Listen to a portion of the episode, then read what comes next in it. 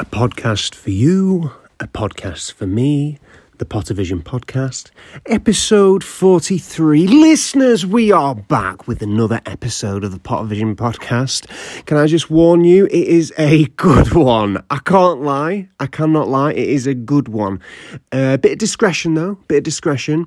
Some jokes get a tad dark, but I tell you what, that makes it all the worthwhile for me.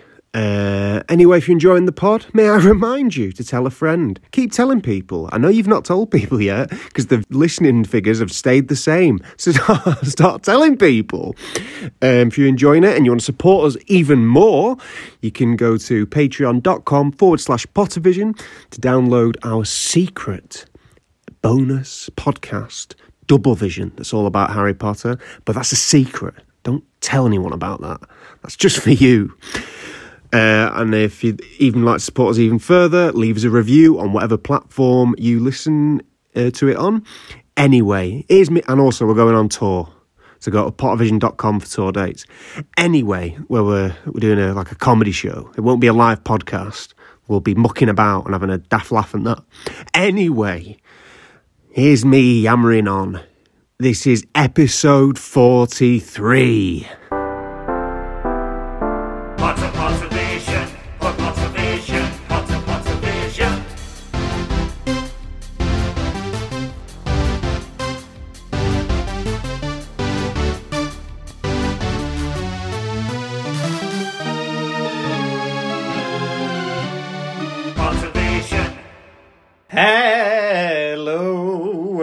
Welcome to the Pottervision podcast, the podcast where every seven days, myself, Lukas Kirkby, and this man opposite me, Tom Lawrinson, in advance we read a chapter of the Harry Potter books, we make notes, we turn up at your house and we talk about it. This week we're on episode 43. Hmm.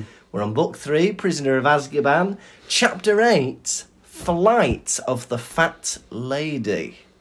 Tom, how are you, duck? I'm clammy. Oof. The weather's the weather's hot. I've uh, they dragged me into work today. It's a Sunday. They said we need you in. I was like, "What do you need me for?" They said, "None of your business." turn up. They hog tie me. They suspend me from the ceiling, and they spend eight hours Yeah. unrelentlessly whipping me. Oof. Can, do you Um, mind me asking where they were whipping you?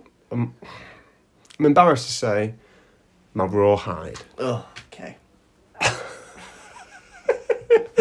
okay. Yeah. I'm thinking, you know, twelve o'clock. They're going to take a break for lunch.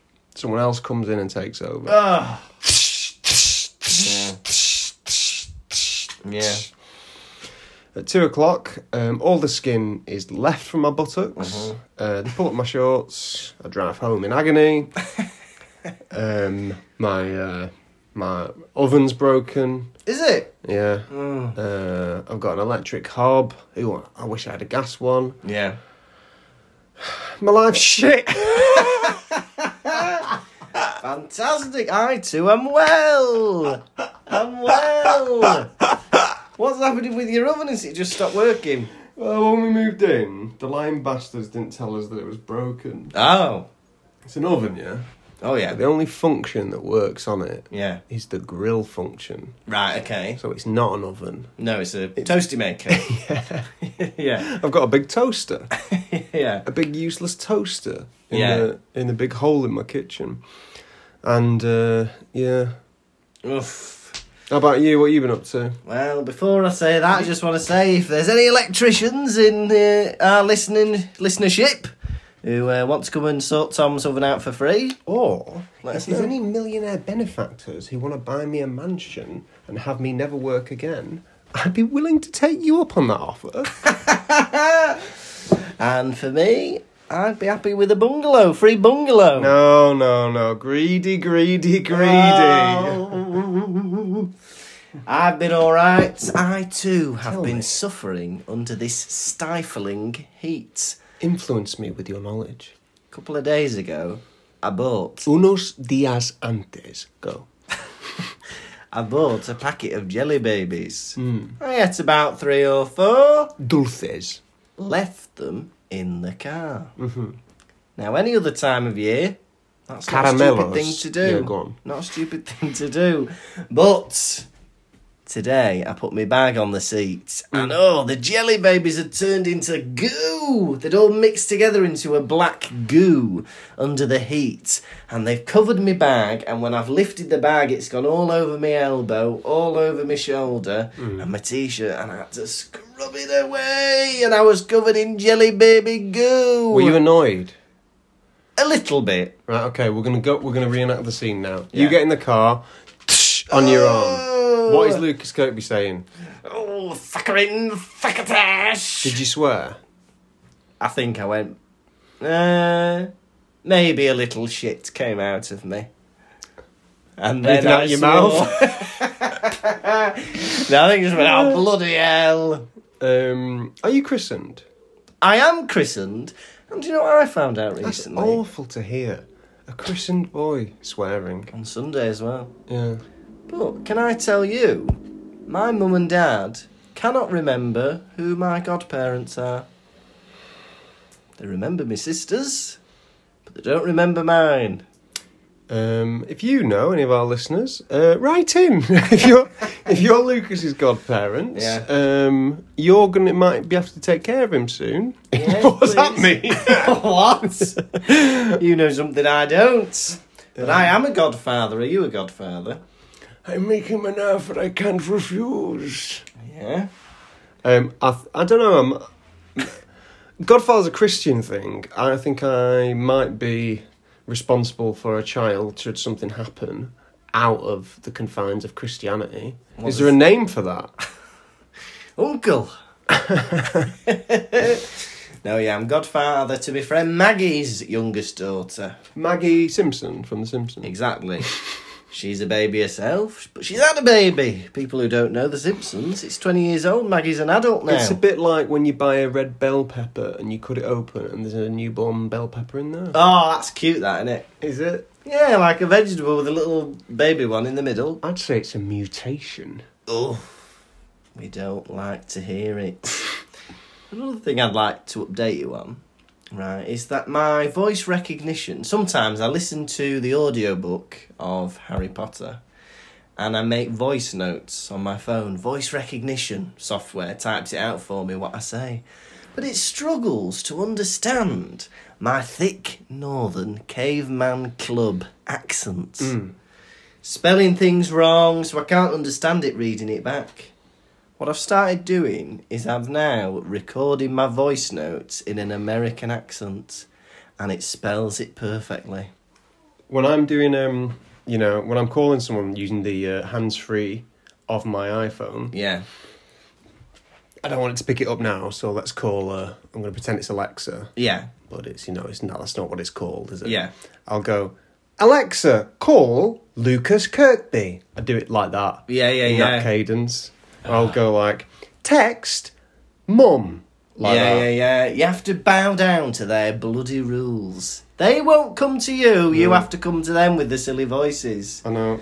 So here I am in my white Hyundai in an American In his accent. white white fronts. saying Remus Lupin looks shaggy. Excuse Uh, me. Type it down. Couldn't think of a note. so, Tom, Yeah. are you ready, my baby boy, for a chapter rundown? Lay it on me. Oh, chapter 8 Flight of the Fat Lady. So, R- Harry. Eight. Oh, that was lovely. A lovely eight made with uh, your hands. Well done. So, Harry wants to go to Hogsmeade, but he can't because he doesn't have a permission slip from Mummy or Daddy Dursley. And uh, McGonagall's sticking to the rules. She's saying, No, Potter rules are rules. You're not going to Hogsmeade. And uh, he's very jealous. They're all going. Ron and Hermione are putting it down, even though they're actually going to love going there. But on the other hand, Quidditch is started again. Harry's pumped for the new season, and he wants to get the Quidditch Cup for the first time ever because it's Oliver Wood's last opportunity. He's in uh, seventh year. He's going to be leaving for university next year. We assume. Anyway, so Harry's on his own, he's wandering around the corridors, and he bumps into Professor Lupin, and they have a good old heart to heart. Harry, I didn't let you deal with the boggart because I didn't want Voldemort to appear and scare the students. Next minute, Snape turns up with a bubbling broth in a mm. bottle for Lupin to swallow a potion. Very, very mysterious. Harry tells Ron and Hermione, they go, oh, maybe he's trying to poison him. What's all that about? Very mysterious stuff. And they have a lovely Halloween feast, and on the way back, they notice that the portrait of the fat lady has been scratched and damaged, and the fat lady is nowhere to be seen. Turns out, according to Peeves, it was none other than Sirius Black. And that was the flight of the fat lady. Hmm. I loved it. I loved it. I nearly said fight of the flat lady there, which would have been a different chapter altogether. But I loved it too. We're getting pumped up, aren't we? Black is in the school. Hmm. I used to feel that way. I used to think the chapter was like, you know, like a bit of a, a roller coaster. Yeah. The first several chapters, like the first several chapters, were the climb of the book. Yeah. You know, Yeah. Trying to get somewhere and then up and down. But Mm. now I'm like, no, it's all a climb. Yeah. It's all a climb. There's no peak. It just continues going up and up and up and up. And up and up. We're going to the moon, baby. Yeah. We've got that, what you call rising action. We're Rising damp, if you will. Rising Damp Hidden Dragon. We are sneezing away. We're getting excited about because last chapter we had Sirius Black is nearby. Now we're thinking he's in the damn school. Everyone's favourite subject has become defence against the dark arts. Da da. Everyone's loving it. Yeah. Few kids aren't loving it.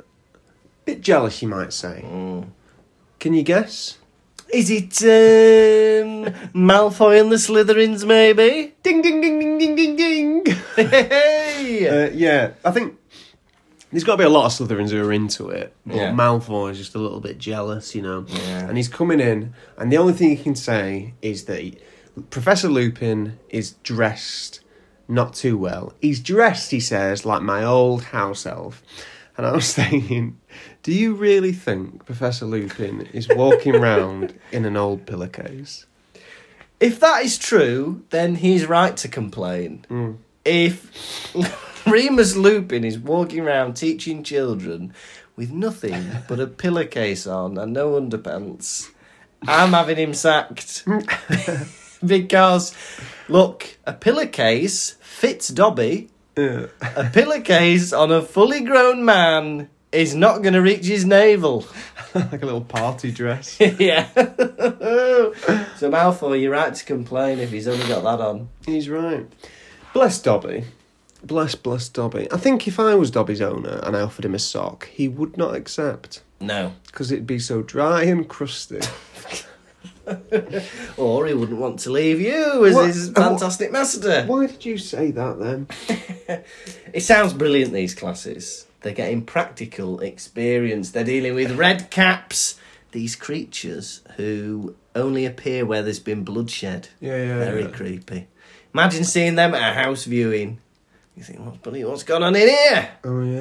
You think, oh, there's been a murder here or something. Scary stuff. I had that at a house viewing. I went to see a house Yeah. and there was red caps everywhere. Oh. I went to see a house and the garden was very suspicious because it had like sharpened spikes Huh? all around the fence. like to stop pigeons and stuff. Like no, not like nails, like spikes. Like, Right. Um, and they were up the tree. They were everywhere. Right. And then I go to the estate agent and I was like, what's all that about? Like, 'cause they were so Yeah. everywhere. And he was like, oh, it's cats. This is stop cats. Right. And then I went inside and there was this massive security system as well, where there was a camera on every angle of the outside of the house. Yeah, yeah. And I was like, is that for cats as well? Yeah, yeah. And he was like, haha. I think uh, it must have been a dodgy area. Oh my god, that is. It was right on the edge of a park, Yeah. so if you were going to rob, you could spree into the park. And Yeah, you, yeah, you yeah. Be found. Lie down in some long grass. Yeah. Oof. Where did they go? Let's ask this man in Balaclava playing football. Have you seen where they went? Nope. Let's ask this bloke with the swag bag on the swings. Uh, that way. Thanks, mister. Swaggy bag. Oh my god, that's a red flag in it, Spikes. That sounds like a high security compound. So sometimes it's the only option. If you've got spikes all over your wall, write in. Yeah. We want to hear from you. Is it for cats? Is it for burglars? Is it for kids climbing over to get their ball? Or do you like the look? Yeah, it may be purely aesthetic. And hey, we want a CCTV system that can show us every angle at once so we can enjoy it. Hmm. Now, a lot of the students are happy with Defence Against the Dark Arts. Hmm. Harry is not, but he has got one thing to look forward to. Hmm. Because he was a bit embarrassed that Oh, he wasn't, he wasn't, you know, let to um, yeah. play with the boggart. he wasn't allowed to murder the boggart last week. And, but it says Harry had something else to occupy him, something so enjoyable it made up for his unsatisfactory classes. Unsatisfactory. unsatisfactory. Who does he think he is? Count your effing blessings, young man. Yeah. Do you want to go back with the Dursleys and go to that horrible little grey uniform school? Honestly, kids at school, they'll always say things like, oh, it's boring, or, oh, we have to do all this work and stuff. But that's just because you're lazy. Can't be bothered doing something, you're not interested, fair enough. To turn round and say this lesson is unsatisfactory. Who are you not Ofsted? unsatisfactory. Watching a boggart like be like dispelled and like you know Yeah, defensed against yeah. is entertaining enough. You don't have to be the one doing it. Well, I'm not satisfied. what? I need gratification in these lessons. Well, I think I'd be just as satisfied um, to see people playing frisbee than I would playing it myself. Hundred percent. It's very graceful, the frisbee. Yeah. That defies the laws of gravity. what's that thing called? That little thing that people throw. It's like it kind of looks like. It's like a rugby ball with a tail at the end. yeah. end. What is that called? I don't know, but I know exactly what you mean. It like spins through the air like a yeah, and dart. sometimes it whistles. Yeah, yeah, yeah. But I'd just be, I'd be just as satisfied watching that be thrown around than playing it. Yeah, yeah, I won't be sat here going unsatisfactory. yeah. I'm giving it a U. Get off, you high horse, Harry. Mm. Snape is a bit annoyed, and I, I get this because if you're a teacher and you hear that somebody, first of all, you're somebody's greatest fear, that would make me upset. Yeah. And second of all, that somebody has made a boggart turn into you and then dressed up in his grandma's clothes Mm. and everyone's laughing at you. Mm. I would feel horrendous if I was Snape. Humiliated. Yeah.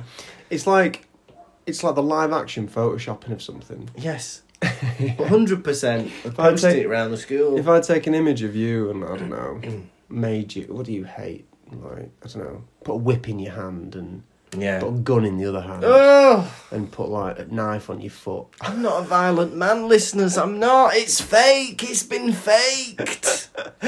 He'd hate it. I would. No, It's like a similar thing with Snape, yeah. Yeah. I remember, uh, speaking of Photoshop and stuff, we used to do uh, a sketch every year at the school, Eisteddfod, like a competition. Eisteddfod. Thank you, very good. We used to do a sketch and we used to dress up as the teachers and take the piss, doing like a sketch, right? And one day, uh, one year, myself and my mate Jamie dressed up as two of the teachers, and part of the sketch was was that they fell in love Oh. and got married. They were secretly having an affair, weren't they? No, no, Oh. no.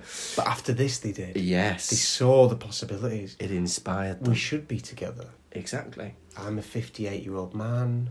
You're a newly qualified teacher. Exactly. I'm sure those are the first two lines of a Shakespearean sonnet. And, uh, and anyway, once the sketch finished, uh, a guy who was good with Photoshop edited two pictures, one of them in love in a field, sat together, and another one of them getting married, where he'd put the faces on people. And uh, they were not happy with that. And I think it's a similar feeling to Snape, where, because the whole school was like laughing at the pictures, they felt a bit embarrassed. Mm. But look, two people's misery is worth 700 people's joy. No, it is not. Eh? What do you mean? well, mild embarrassment, then, shall we say? Yeah, fine. They probably forgot it right now. I wonder how many things, because the thing is, uh, for high school, a lot of people, some of the most traumatic things happen to them. Oh, yeah. That stay with them throughout their life. Mm. Yeah, if you're a teacher, you continue to stay in that realm. Not only are you witnessing children go through trauma, but you're experiencing it yourself with children finding new and unusual ways to embarrass you as a teacher. Well, because rumours live on for years and years and years through schools. Like, I remember us hearing a rumour that, oh, so and so's, uh, this teacher got locked in a cupboard. That happened like 15 years ago. But like, you just pass it on and on Yeah. and on, and that's the thing about that teacher. Or like nicknames as well. I remember there was a teacher with a nickname, and I have like a, it's a bit of like a distant relative, but he must be about 10, 15 years older than me, maybe. Mm. And that was her nickname then. And you think, you just, because it's like a rolling thing. Mm-hmm. Especially you- siblings as well. yeah, so yeah, yeah. All the chat that goes on at home. These things just like stay alive and you can't escape them. There was a teacher, um, like crazy things, you know, like the teacher left. Yeah, Kids thinking mad creative things. Like left the classroom to go get something. yeah, yeah. One of the lads opened the classroom door and spat on the outside of the handle. So when she came back, she'd have to grab a handful Oh, that's horrible. I know. Oh, that's not nice, is it? And people would say she would snog her husband in the car before work. yeah. Which is fine. Um, but then that changed into Yeah. she snogs her son in the car, who was also a student at the school. Oh, God. Yeah, Oh, can't be doing that. yeah. Ugh. Kids are horrible, aren't they? If you're a kid listening to this, you're horrible. Wait till you're 18. Right in with the most horrible thing that happened at your school. If it's funny, don't tell me anything sad. I um Yeah, let us know actually. That'd be interesting. I was uh, I was doing a show once. I was doing a stand up comedy show, and there was a doctor in the audience, Mm-hmm. and I was like, "Oh, go on, give us something. What's the worst thing that's ever happened?" Mm. And they give me a great answer. I forget what it was, but it was so funny, something Yeah. like really ridiculous. Next year, I, I had another doctor in the audience. I was like, Yeah. I was like, that worked great last time. Yeah. And I was like, oh, what's the worst thing you've ever seen? And he's like, I don't want to say. And I was like, oh, go on. You know? Yeah. And then he told me something so traumatic, it ruined the show. You have to tell us now. well, I've wiped it from my memory. No, come on. What was it? If it was traumatic then, why would I want to bring it up now? You've just brung it up now. no, but I've, I'm going into detail. Oh, you can't dangle that carrot in front of us. it was and then- something about intestines falling out of someone. Good, thank you. That's what I wanted to know. Intestines falling out. Hmm. Now, Quidditch is back on the lips of every little nerd in Hogwarts. It's back. Oliver Wood is putting pressure on everyone. Yeah. This is my last chance Yeah. to win the Quidditch Cup, whatever Yeah. it is. Yeah, the House Cup. Mhm. Yeah, it's my last year. Yes. Oliver Wood, when are you graduating? You've been captain of this team for three years now. Yeah. Move on. Your dream is not my dream. Yeah. I play Quidditch for fun. Why are you pressing this onto me? I think his grades are going to suffer dramatically. Mm. Because, fair enough, have your hobbies, but he's obsessed with Quidditch. Mm. So much so that he can't be studying his newts properly. Mm. I don't think so. But I will give Oliver Wood this. He seems to actually be a bit more positive as a captain this year. Last year it was all this, you know, win or die trying, all this bloody shit. But I think over the summer he must have had like a management and leadership course because he's like bigging them up. He's got, he's got three superb chasers, hmm. two excellent beaters, the best seeker we've ever seen. You know, I think thank But you. Was that not just a device to let the reader know who was on the team? Because how can you do that in the negative way? Oh yeah, do you know what I mean? Because they were going, and then they listed everyone's name after he said that. The three chasers: Alicia Spinnet, Katie Bell, Angelina Johnson. You need to spark up, up your, your ideas. You need to be chasing the quaffle which goes through the hoops for 10 points. Oh remember. my god, why are we having the rules of Quidditch explained to us again? Look, Fred and George, you need to be better at batting those bludgers. They're black balls that fly around. You've got to get them out of the way. Harry, you've got to catch the snitch. It's a walnut size. We can't compare it to anything else. It's the size of a walnut. Golden with wings, Harry. You've got to catch it because that ends the game. And it gives us 150 points. 150 points, rendering the rest of you useless. Huh? Why are we being explained the rules of Quidditch again? We're three books in. We practice three times a week for three years. I know how the game works, baby. No, but there's the reader. Oh, yeah. Like, if you're explaining Quidditch to us again, why not explain? I suppose a lot of things are already explained every book. Yeah. But But al- why also, you during explain the what match, is? even if you don't remember, It's a little wooden gun. we already had that earlier on. That was a a gun is a metal wand. Yeah, yeah. We had um uh, if we were in a Quidditch match, having not been explained the rules for the third time, you're not going to be reading it going, "What's going on with this? I- don't understand the rules of this." Mm. Like th- that's not what it's about. This is about Harry being attacked by a Dementor. This is about the Bludger going rogue. This mm. is about somebody bewitching the broom. Don't be worrying about the match. Mm. You know who's offside? What's going on? What's the score? Nobody gives a shit about the rules of Quidditch.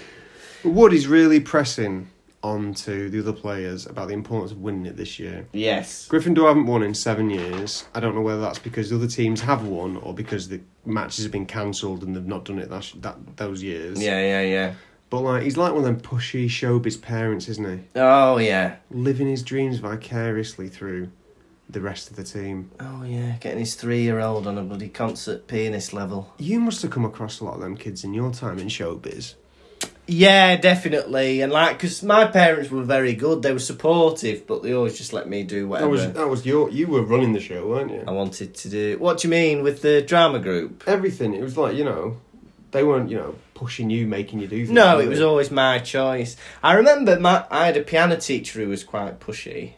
I was learning piano, and I'm, I think I must have been on about grade two, and uh, she put me in for the actual Eisteddfod, which is like a national competition in Wales, and she gave me a piece that was like grade five, grade 6 mm-hmm. and I was only about eight or nine, and it was way beyond my ability.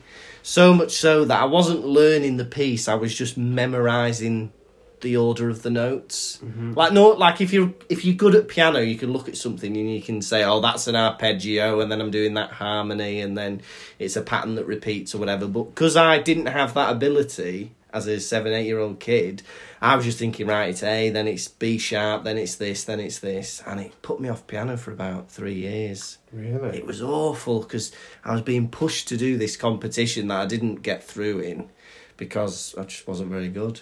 God, if only she hadn't done that. I reckon in her head she thought, I'm going to take a chance and push him. Yeah, yeah. I- I'm going to push him, but she pushed you off. But she didn't need to push. It wasn't as if I was a child prodigy anyway. I was just learning at a slow pace. Hey, this guy's going to be a star. No, I'm not. I'm on, I'm on grade two here. It's taken me four years to get here. What, what are you pushing me for? you just need to keep me doing chubby coming round the mountain. I'm enjoying doing that. I don't want to be doing J.S. Bach. That's what I was doing. What's it called? Geez, you joy of man's desire. I remember it. It's ingrained in my head. Give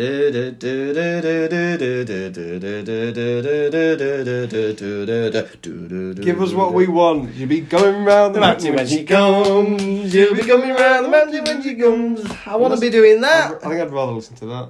I would. It's more fun. Do you know what? I should have tried that at the Eisteddfod. You know, the first person they're doing Beethoven's Fifth Symphony. Second person they're doing a bit of Mozart. Me, he'll be coming round the mountain when she comes. Come on, judges! She'll be coming round the mountain when she comes. She'll be coming round the mountain. Yeah, those Blow up the pushy big old parents. Yes. um, you get them in a lot of stuff. I think Oh, yeah. a lot of the reason that you get child stars and then they burn out, Oh, don't they? There's that trope of a child star burning out because Yeah. they've got to that point because their parents have pushed them into it. yeah.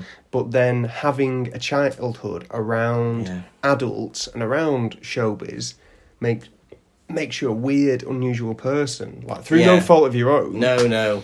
Well, because people are weird with you, aren't they? I think. I think adults are patronising to a child often if you're very young. Well, sometimes they're treated like adults. Yeah, yeah. And yeah. then they can't relate to other children. Like Amanda Bynes, who was like a child star, she kind of went off the rails. Yeah, And I'm not sure. And like Britney Spears in a way. yeah. Uh, Free Britney. yeah. Sometimes there's no coming back. No. Very, very strange stuff. But yeah, luckily my parents were always quite laid back. I don't know. I kind of think it's brought you, made you a very strange man. it's aged you beyond your years. Maybe he's right. well, that could be true because I remember as a kid I would go on tour with adults where I would be one of maybe two young kids Mm. and everybody else would be adults. And that was interesting because it's very strange because you're kind of part of the gang, but then obviously you can't go. t they'd go for like a drink after the show, and you wouldn't be able to go. And then, so you'd have this weird thing where then you'd be just you and like I don't know the woman who ran it or whatever. Mm. So it was it, it was very odd being part because I, I did feel quite like part of the team that tr- treated me like them, even though I was maybe 12, 13. How old were they? like early twenties maybe. oh, in my head, whenever I think of adults, even now to this day, I think of like 40 year old people. yeah, yeah, yeah. No, most of them were like in the twenties, early twenties. Yeah. Fair enough. I'll let you off. Thank you. Mm-hmm. They're about to go to Hogsmeade. Oh yeah. The children can't wait. Oh, oh. Fred and George, we can't wait to get some stink pellets. Lads, you got to be in sixth form right now. What year are they in? Fifth, fifth year. Well, they've got to be like what, three years above, Are they? Six. or two years above, whatever. Mm. Maybe like last year or something. Yeah, year yeah. 11 then. Yeah, yeah. But stink pellets. Sad, sad axe. When's that gonna stop? If I was in year 11 and someone was like, oh, I brought in some stink bombs, Yeah. I'd be like, grow up. Yeah. I'm listening to music. Who came up with stink bombs? Who thought, hey, I'll get a little glass bottle and I'll put smelly in there. And then someone can smash it and it'll be smelly. Have you used a stink bomb? No, I've been the victim of a stink bomb. Was it, an egg, with- was it an eggy one? it was an eggy one. Somebody set one off in the bus and it was a delayed reaction and then suddenly it was, oh, it was awful. Hmm. Very, very nasty. Have you ever made or received a stinky bomb? I bought a pack of three stink bombs Mm. in Spain once. Yeah. And I remember thinking, yeah, they're in like a little glass bottle, like a tiny little glass thing. Yes. And then I think I threw one outside and didn't smell it at all. Yeah. I don't, I don't just throwing the other ones away, too scared to use them. Oof. Yeah. Well, now would be the fir- perfect time for me to use a stink bomb because I still cannot smell. Can you not? No, no, I've still not got my sense of smell back. Can you taste? I can taste. My taste went for about two days and then it came back. But the doctor was telling me that I might not get my sense of smell back for six months, That's awful. which is frightening. But yeah, now would be the perfect time Can't smell for me. anything. If you put an onion under your nose, Nothing. nothing. Can't smell anything. Oh my god. Yeah. But yeah, perfect time for me to become a stink bomber because I can't smell it. Okay. Harry has got what some people may know as FOMO hmm. fear of missing out. He's not allowed to go to Hogsmeade. Would you? No puede ir al Hogsmeade. Exactly. Tom, do you ever get FOMO? Always. Do well, you? I think maybe, maybe I do. Probably, probably. Yeah, definitely. Like I'm. What kind of things? Um, maybe if you get invited somewhere and you know it's not really practical to go, but you'd be like, oh, would be good to go. Maybe something Yeah. good will happen. Yeah. I tell you what, no one has ever regretted going home early, Never. right? Yeah. s- like people having a party, something night out. Yeah. Nothing good has ever happened. Like Yeah. it's like you're not going to go home and go, oh, I wish I was still out spending money. Yeah. I get FOMO when I'm out. Do you? Thinking, oh, I could be home. missing out on a night in here. oh, oh, those lucky people in bed. no, Oh. it's true that once you get the urge to go home, you're never going to enjoy yourself. You just need to get home. Don't push yourself. No, that thing. Oh, fantasizing about bed. Oh, could be in bed. Oh, loving it. So it's getting me excited now thinking about going home. I wanted to get in bed today. I was at work and I was like, oh, I'd love to be in bed. Oh, it's wonderful, isn't it? Instead, I was suspended from a ceiling, being whipped. And with every flake of skin being twatted off your ass. I said to him, "Do you mind covering my sandwich for my lunch that was below?" because it's getting skin flaky. Oh, And they wouldn't. that BLT, bumflakes, lettuce and tomato. We don't want it. We don't need it. Cover it in cling film, please, boss. yeah, But like, they need um, permission slips to go to Hogsmeade. yeah, They're not bending on this. They are not bending on this because, and also they're leaning on it because they don't want Harry going. Yes. Because Sirius Black has been spotted nearby, right? That's the ulterior motive, isn't it? Mm. So that's why they don't want Harry going, right? Mhm. But sure, if that's the case, no child should be going to Hogsmeade because I don't know if you know this about Sirius Black, but he's alleged to have killed Yeah. 13 people with one curse. And all of those 13 people were not Harry Potter. Yeah. so perhaps it's not beyond him to maybe kill a child Yeah. in their eyes. Yeah, so yeah. don't let them all go. Look, Harry, you're not allowed to go because we know the mass murderer might want to kill you. Everybody else, mm. as long as you've got a written permission form, Colin Creevey, what are you doing here? Get out! Get in there, get in the lion's den, Colin. I was interested in the fact that Harry made up lies to try and get McGonagall to forego this rule. Like he was like, oh, you you know. surprised at that? You surprised at little Harry Potter being a dirty mouth liar? Well, I'm only surprised in the fact that surely the real thing would garner more sympathy from McGonagall. Oh, you know, my auntie and uncle actually abused me. They've kept me in a cupboard for 10 years and they won't sign the thing. Also, I've been, a, you know, two days after I got my letter from Hogwarts with the permission form, I've been living in the Leaky Cauldron for two weeks. I've not hmm. seen my auntie and uncle. He should have got Tom the Tom the innkeeper to sign his permission slip. He's as much as guardian as the Dursleys are. Yeah, he was kissing him awake for two weeks. Still, he's practically family. Get him signing it with his ump. With his own pinch, pinch it, Tom. pinch it with your ump. But yeah, I, but I do see McGonagall's point because as soon as you, if you give an inch, they'll take a mile. As soon as one kid finds out that the rules have been bent for Harry Potter, Again. they'll be like, again, every time, they'll be like, well, why can't I? My mum was in a coma. Look, look, he's the chosen one. He's going to Hogsmeade. I know there's this dispute between Scabbers and Crookshank, right?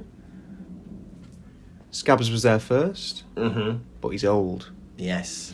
Crookshank is a cat. Cats chase rats. Yeah. There's only one way to solve this. We'll cut both animals in two, Oh yeah. and whichever cries most can keep the keep their parts. Oh DL. Who was that? Was that King who? King David who came up with that in the Bible? I've no idea what you're talking about. Two people had a claim for a baby, two women. it's my baby. The other one said, No, it's my baby. Yeah. The king says, I will cut the baby in two. Um, you can have half each. And one of the woman, one of the women went, All right. And the other woman said, No, I'd rather not have it than that happen to it. She can have the baby. Yeah, yeah. And the king said, She's the real mother. Only a real mother would say that. Only a not mental human being. You don't have to be somebody's mother to not want a baby cut in half. Oh, I'm happy to have it cut in half. Bloody hell. Forget it whether she's biologically the mother or not. That woman is not having that baby back. We've had the DNA test results. You are the mother. But you were willing for this baby to be cut in half. You're being adopted by you. You can have her. That is that is insane.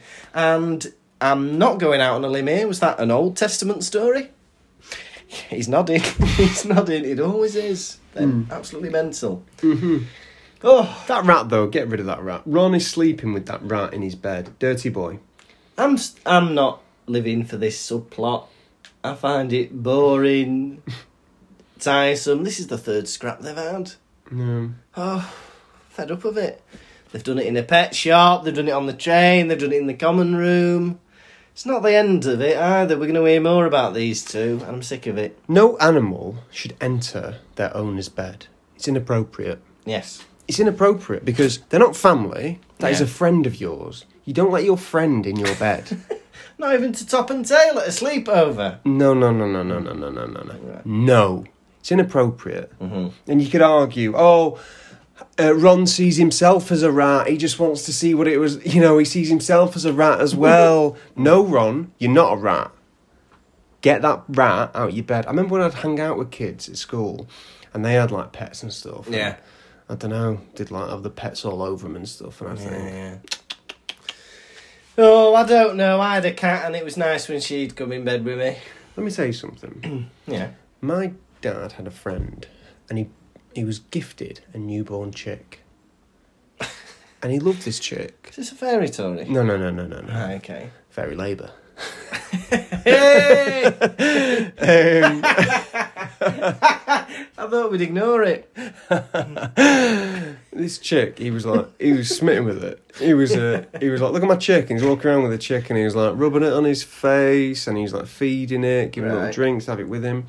And uh, that night, he took the chick to bed with him, and he was like, put it on his pillow next to him. yeah, went to sleep. Yeah. In the morning, woke up, dead chick in his bed. He'd flattened it with his body. That is like a grim fairy tale. Is it? And the prince was gifted a baby chick. I just think pet owners need to rein it in. Yeah. Like, they're not your lovers. Mm. These are your animals. But I think some people who have pets are very lonely, aren't they? In Wallace and Gromit, in the wrong trousers, when, Yeah. when Gromit finally got put outside in the doghouse, I was like, good, Yeah. good. But Dog, dog be outside.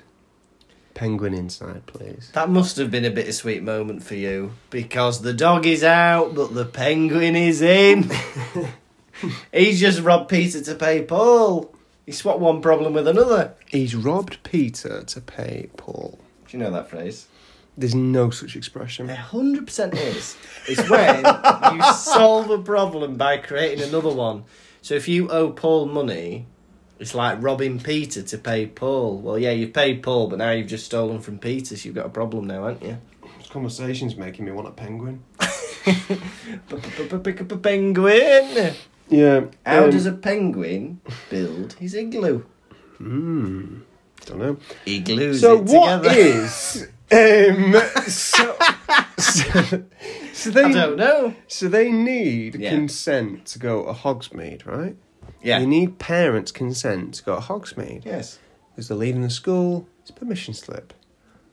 Where's the consent, the parents' permission for all the other crazy things they do at Hogwarts? Yeah, yeah. Where's the consent for riding a hippogriff? Where's the consent for, like, you know, a detention in the Forbidden Forest? Yeah. Where's the consent for dueling lessons? None. You can do whatever you like with that, but hey, my child is not going to the post office without my say so. Alright? I haven't consented to this sweet shop trip. He's backing off! My son's come home and his robes are stinking of stink bombs. that was him. Look, last year I was sending letter after letter asking for my child to be sent home when a snake was killing students. you wouldn't let me. Now you're asking if it's alright if they go to the joke shop My son has not slept a night. All he can talk about is the shrieking shack. And I'm not being funny, the Shrieking Shack isn't even part of Hogsmeade. That's just someone's house. yeah. That's just a bit of an abandoned house. I haven't got that house. Hmm. I wouldn't mind not going to Hogsmeade. That is like the main thing of this chapter. Harry being left out, not going to Hogsmeade. Yeah, yeah, yeah. I wouldn't mind not going to Hogsmeade. A lot of the students are going to be there, mm-hmm. all third years and above. Yeah, I think this is perfect opportunity for Harry. He's got the common room to himself. Yeah.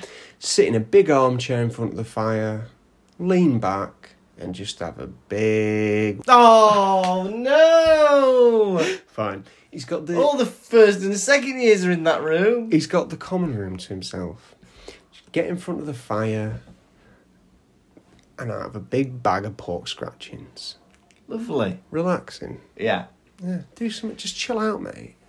You don't have to do homework. No. Just time to yourself to reflect. Because every other time, you know, you share a bedroom with the other boys. Go up and hang out in your bed. You know, Bounce on the beds. do what boys do in beds. Sleep. Sleep. now, uh, in herbology, after herbology, sorry, before transfiguration, Lavender Brown is crying. Oh! a rabbit's dead. It's been killed by a fox. And it she's found out on the 16th of October, just as Professor Trelawney predicted. Spooky stuff. Hermione doesn't believe it.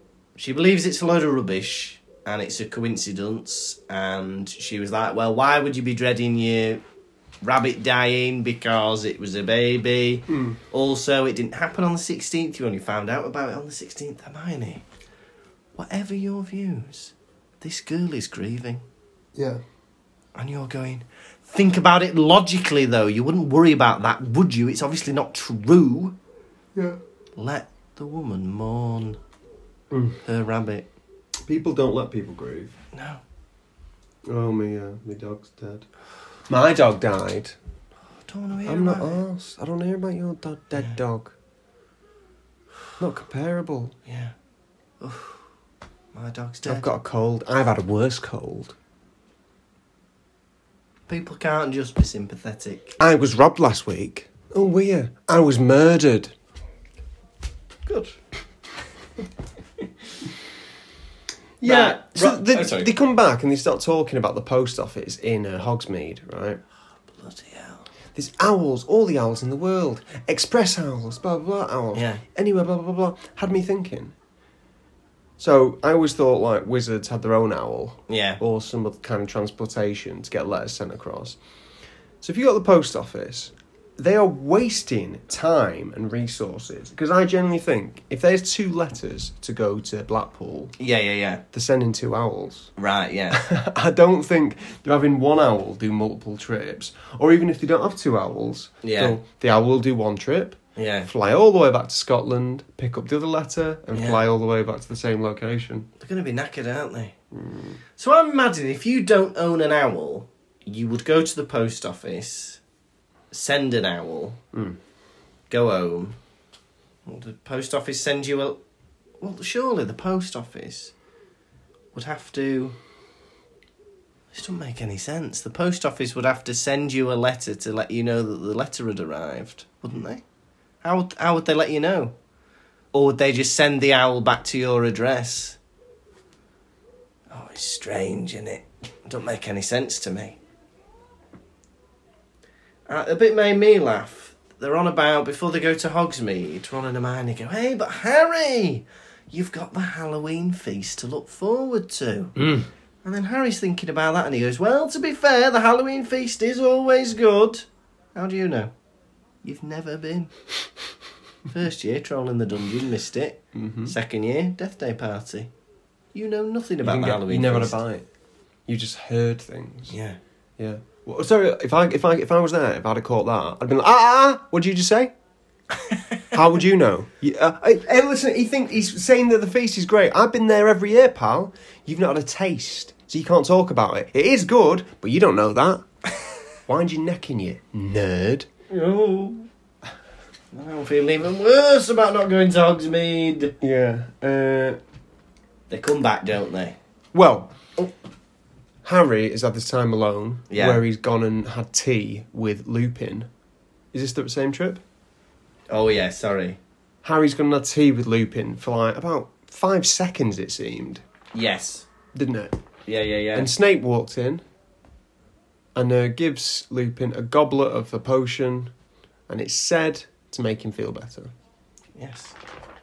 And Harry, as a student, shouldn't ask what it's for. Nope. What's that? What are those pills for, Professor? Nothing to do with you. Now tell me. What ails you? I've got a right to know. As your student you've met four times? Yeah. What are the pills for? Harry, see. get off my arm. I can see a brain scan over there. Mind if I take a look? I have a right to know. Another thing that made me Professor, you've Yeah. got a tan line round your finger where a ring should be. What's that about? Who's the unlucky lady? he wouldn't surprise me if he asked that. He is nosy to the nth degree. Dirty boy. Someone asked me that. I went to, I had a doctor's appointment once, Yeah. and I went to work. I was like in late because I'd been to a doctor's appointment yet. Yeah, yeah. It was like confirmed with management and stuff. Yeah. And my colleague went to me, "Oh, how come and you're in a bit later today?" I was like, "Oh, just been to the doctor." And then they went to me, "Why?" I don't you know, just general, you know, doctor stuff. And he, and he was like, "What's the issue?" I was like, "I don't your fucking business." Especially when you clearly don't want to say. yeah. Yeah, yeah, yeah. Well, I don't. I, I always think if someone said if you go to a doctor, unless it's your fucking friend, Yeah, yeah. don't ask. No, no. Just go, hope you get better. Yeah, it made me realise. Just say slept in a summit while you're late annual leave. Yeah. Don't tell anyone anything. No. Because your colleagues are not your friends. Yeah. Remember that, listeners. Your colleagues are not, Not your, your friends. friends. They're going to backstab you at any moment. Before they go to Hogsmeade, they try and cheer Harry up. And they say, Harry, look, we'll bring you back loads of sweets from Honeydukes. Mm. And it's not in the books, but Harry turns round and he says, That's not going to cheer me up. I don't need sweets because I've got the lot. He's still got the lot. He's still got the lot. He's not eating any of them. He's still got the lot from two years ago. Oh, He's got a pile of the lots. Please throw the lot away. I've got the lot. Come on, guys. Come up to my room. We'll have some of the lot. Oh, the No. frogs have melted. Trolley lady going past with an empty trolley every year. He's still got the lot. He's still, he won't. He won't eat it. He won't give it back. He's got the lot. Hot tomato soup running down my neck. Is that Violet Beauregarde? Hmm. Lupin reveals that McGonagall has been gossiping about Harry. Because this hasn't even happened in her lesson. She's just heard this from the students. And she's gone to Lupin, oh, you heard about Harry Potter? You saw the grim in his tea leaves. Why are you telling me that? It's very unprofessional. If I was um, Professor Trelawney overhearing that, I'd be like, "Oh, so you don't think my lesson's bullshit, then, do you? if you think there's some substance to the tea leaves, so I don't know why you're telling all the students that uh, what's it called again? Divination. I don't know why you're telling all the students that divination's dog shit when you're like running around gossiping about it. So Yeah. what what is it, McGonagall? If I was Professor Trelawney, I'd spark McGonagall. Yeah. Knock her out. I want to see that scene. McGonagall, you're a mouth. The fittest teacher in the school is Professor Trelawney. Yeah. No doubt. Maybe that's it, jealousy. Yeah. Professor Trelawney, can I try on your goggles?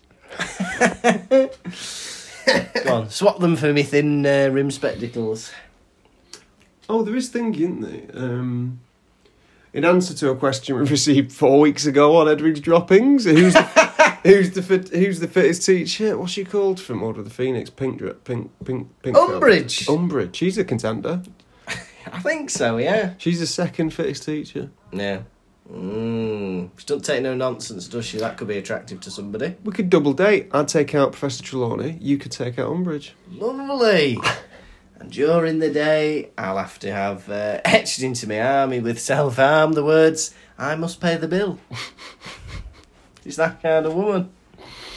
What would Professor Umbridge have you etch into your own hand? And mine would be was Harry's. I must pay attention. I must not tell lies. I must not tell lies. I think mine would be I must pay attention. Yeah. What would yours be? Um. Have a break. No, not have a this? But Kit Kat was. Why not? Have a rest. have a break. Have a. He says, just do it. He says, I'm loving it. It Uh, must be. I must have a break. all right, I must No, have a break. Have a break. have a Kit Kat. Mine says, Put your feet up. "P- p- p- p- pick up a penguin. Oh, that'd be hard. Every P in the stutter. Listeners, Oh. we're jumping ahead three books until it gets to Umbridge or two books. But what would Umbridge have you etch into your own hand? We want to know. Lukas's is well, mine is uh, I must pay attention. Lukas's is uh, just do it. Mine's eat, pray, love. what would the listeners have etched into their hands? Yeah. Mm. Now Harry, Oh, just like McGonagall, yeah. is a gossip as well. Oh, yeah. Seeing Lupin uh, drink some goblet that Professor Snape prepared for him, instantly Yeah. tells Harry, ha- tells Ron and Hermione, Yeah. "Don't be spreading shit. That's naught to do with them." But he's gossiping with Lupin as well. He goes, I've heard Snape's interested in the dark arts, you know. I'd be careful drinking that. All right, 13 year old boy. I- I've known this man for 30 years. I've heard he makes poisons. you have not heard it from me, teacher I've met four times. I trust you with my life, Lupin. That Snape, though, he's nothing to me. I wouldn't trust him as far as I could throw him. Didn't like my dad at school.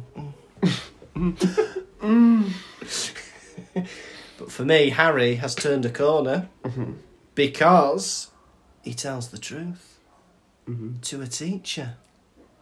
Lupin goes, Are you worried about something? He lies initially because that's his knee jerk reaction to anything and everything. but then he goes, Actually, I am worried. I, you know, I wonder why you uh, didn't let me do the things to deal with the boggart. Hallelujah. And then Lupin is honest to Harry in return. Because of this, I didn't want Voldemort to turn up. Bit awkward. You've seen him. You're gonna definitely know what he looks like. All the other ones haven't seen him. Yeah. Fair enough. Harry, see what the rewards are if you tell the truth. You get the truth back. People trust you. Well, another question, uh, Lupin. How come you didn't let Hermione have a go? Well, I didn't want a nonce in the classroom.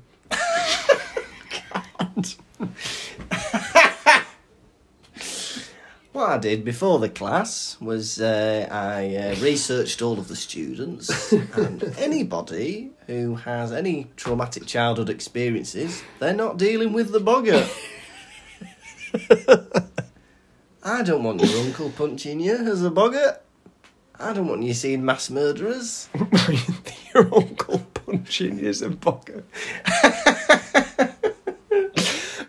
My uncle punched me. well, I put my mum and dad asked him to leave. Yeah, you. my boggart turned into my eight-year-old piano recital. Ah! And the other thing, Ron is continuing his amazing character development, where he's being sympathetic to Harry, trying not to hurt his feelings all the time. I'm loving it. First, uh, well, that's also etched on my hands. First two books, he didn't care about anyone. He's just like blundering about, being selfish. But he seems to be really empathetic towards Harry this book, hmm. and I'm liking what I'm reading. Maybe he's like really take. He's getting older. He's maturing. He's noting how like much isolation Harry spends, and he feels quite sorry for him. Yeah, yeah, yeah. Like he spends alone, alone at the Dursleys. He's alone in bloody uh, Diagon Alley. He's Yeah. always alone, alone, alone. Now he can't come to ha- Hog- Hogsmeade. Yeah, yeah. Alone, alone, alone. Very, very sad. Mm. But it's good. It's a bit of maturity from Ron that I hope we continue to see. And Hermione's running around going, I'm on McGonagall's side. Do we need that from you right now? You're meant to be smarter than us. How about some emotional intelligence? She's on one today, isn't she? She's like, oh, I think, I think McGonagall's right. Well, they didn't actually die on the 16th of October, did they? Le- We're not even your mate. Yeah. We're not your mate. Why are you talking to us? Yeah. It's not up to you to like try and console me on my grief. But Do one. but what we don't realise is Hermione is now a middle aged woman, tired of life. Mm. She's aged. She's past it. Yeah. It's the menopause affects your moods. Mm. It does seem strange when you, parents give you when you're a teenager and parents give you weird perspectives on like they give you advice about school stuff, you know, like friendship and like whatever, Yeah, like yeah. the drama, and you're like, "A bit dated this advice. like you know, like I don't know when you see on like programs and stuff. If there's a bully, just go up to them and say, "Don't bully me." Yeah. Like, as a kid, you're like, "That's the worst advice I've ever heard in my life." Yeah, yeah, yeah. that's gonna, That's that's, gonna gonna, work. that's gonna make things ten times worse. yeah.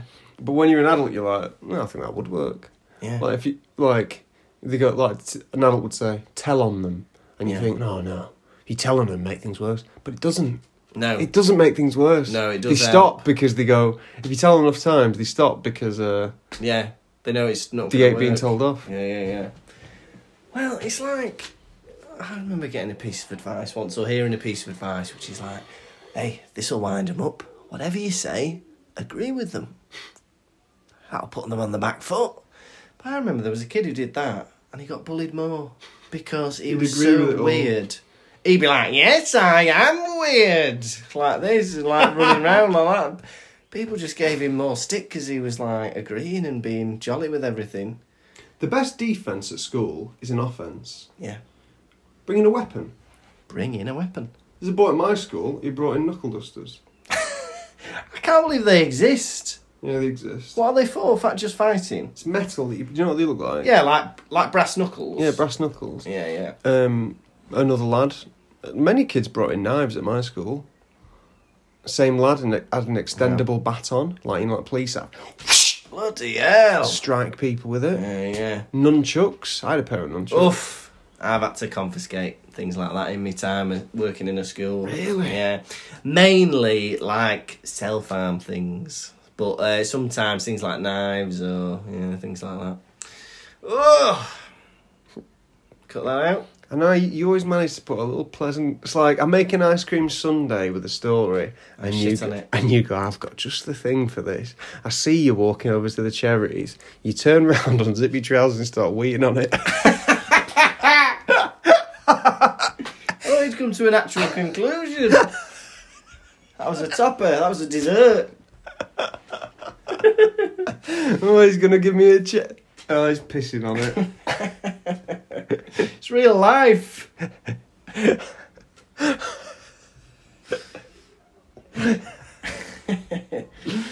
They're at the Hogwarts feast, aren't they? God, yeah.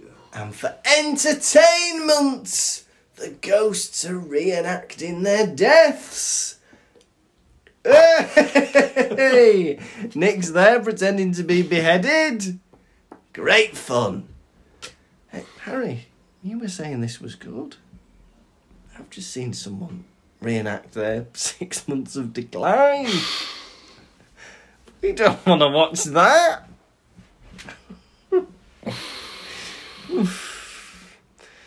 This ghost has just been watching telly on their own for a year and died in their sleep.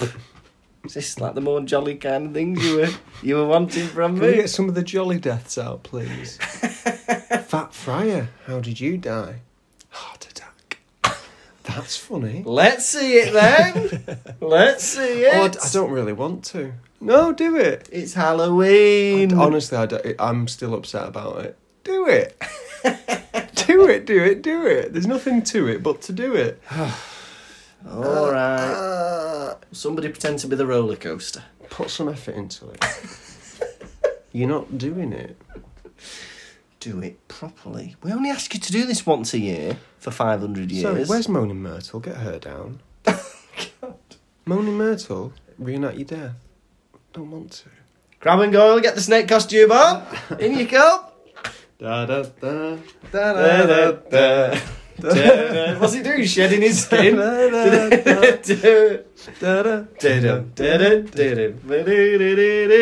oh, them gorilla arms waving at us. There's a gorilla under there. Malfoy previously has been back on form, we thought. You know, he was doing impressions, getting the crowd on side, quick witted. But for me, he must have done this Dementor joke another three times this chapter. Mm. Oh, Potter, the Dementors are coming. Right, see, everyone's getting tired of it now. Mm. Even your mates aren't laughing. Pansy Parkinson's like walking off. No. God, some, Embarrassed. something new. He, he must have joked about it three times this chapter. And everyone's sat, all the other Slytherins are sat around going. When I think about it, Dementors are frightening. Like I was asleep the other night Mm. and one was at my window. I, I, honestly, Malfoy, they're scary, and I, and I, I don't believe you're not afraid of them Yeah. because they are death. Scared, are we, Potter? Yeah. Hmm. Maybe you should say that. Agree. Well, This is not- what we say, agree. The kid at your school, thought it was mad. Yes, I am. weird. oh, yeah. Indeed. And yeah, and then they go back to the common room, and the portrait has been slashed. And the fat lady is not there. Oof. Thank goodness portraits can go from one to the other. Mhm. Because imagine the fear of being confined by the frame and being attacked by a wolf. Mm. Oof, scary. Right. How many? How many? How m- many halves of a rat out of 10 hmm are you going to get? So, you know. Yeah. Uh, I really like this chapter. I feel like we're getting solid, solid, solid. I wouldn't say it was amazing, but I like the the cliffhanger is great. Sirius Black is in the school. I think that is a very good cliffhanger. Um, I we get a bit of empathy for Harry. We get to see the start of this relationship and understanding between Harry and Professor Lupin. Sirius Black wants to write a letter to Harry. Hmm? He wants to write a letter to Harry instead of, like, you know, Yeah. just trying to get into his bedroom. Yeah, that's mad, isn't it? yeah, why doesn't he just do that? Anyway, I'm going to give this chapter. Um, I'm going to give it eight half rats out of ten Mm. for a solid four rats out of five. For me, this chapter had a lot of stuff going on. Mm. I really relished in the detail. Um, I enjoyed it. Back, I've just come to accept that I don't like many of the children in this book. but uh, yeah, I think it was a lot of fun, and for that reason, I'm going to give it seven halves of a rat out of ten. Lovely. Three and a half rats out of five. Now, are you ready for the most popular segment, quiz? Quiz, quiz, key, quiz, quiz, key, quiz, quiz, quiz, Cool, gonna ask you some questions. How well will you do? Quiz, quiz, quiz, quiz, quiz, quiz, quiz, quiz, quiz. Gonna ask you about Harry Potter. Looks. How well will you do? I'll blow you a kiss. Question one. Oh, I'm Oh. going for three in a row this week. Could be three in a row. What's the prize? Mm. Uh, I'll tell you a secret. Oh, I like that. Question one. Yeah. Where can you buy stink pellets? Uh, Zonko's Joke Shop. Correct. Question two. What were Ron and Hermione working on in herbology? Oh, I know this. Uh, Puffapods. Correct. Question three. Who was killed by a fox? Binky, Correct. the rabbit. Question four. What does Lupin have prepared for the next lesson? A Grindylow. Can you believe this, listeners? This is insane. None of these things we mentioned in the episode. All right, question yeah. five. Oh, here we go. Question five, and this is for the secret. And this is for three in a row. First Three time ever, I think. What swam lazily across the stormy ceiling like brilliant water snakes? Orange streamers. I'm gonna have to give it him. It's Yeah. flaming orange streamers. yeah! I can't believe you got it. Three in a row! I can't believe you got it. You ready for the secret? What's the secret? My favourite colour is yellow. Is it? Mm. I didn't know that. That is gen. Other people won't give a shit, but I'm genuinely interested by that. Fantastic! Oh, next week four in a row potentially. Quiz, quiz, key, quiz, quiz, key, quiz, quiz, quiz, quiz. Gonna ask you some questions. How well will you do? Quiz, quiz, key, quiz, quiz, key, quiz, quiz, quiz, quiz. Gonna ask you about Harry Potter. How well will you do? Forget the blow. I'll kiss you properly. Pottervision. It is time for the nation's second favourite, I say through gritted teeth, segment of the show Hedwig's Droppings. We're not alluding to owl poo, we're not alluding to ploppings. We mean the messages you send in when we refer to Hedwig's Droppings. Now, what's in a beak this week? Now, you might notice I'm on my own at the minute, but I'm on my holidays. I'm in Poland at the minute and I'm with uh, my girlfriend Martina and we're seeing her family and friends. So it's just me reading these out this week, but we've got a lovely five star review from Ava Dawn. Thank you very much, Ava. She says, Best thing to listen to when I'm bored. I love listening when I get bored and I love laughing at it. So thank you very much. And we've had another lovely review from Millie Ged. So thank you, Millie.